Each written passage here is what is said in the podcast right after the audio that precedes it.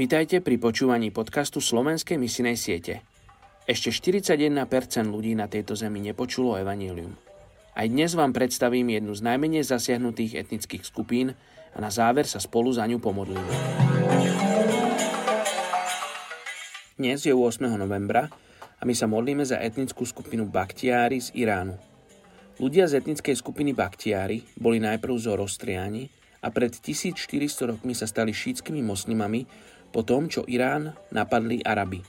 Ľudia z etnickej skupiny Baktiári žijú hlavne v juhozápadnom Iráne na krásnom pohorí Zagros. Ich obchodným jazykom je perština, ale doma hovoria rečou Baktiári. Asi polovica ľudí z etnickej skupiny Baktiári si zachováva svoj tradičný nomádsky štýl života, čo pre mužov znamená pasenie stát a pre ženy tkanie kobercov. Migrujú pri hľadaní vody a potravy pre svoje zvieratá. Druhá polovica z vyše miliónovej etnickej skupiny Baktiári je usadená a zaoberá sa polnohospodárstvom a rôznymi komerčnými činnosťami.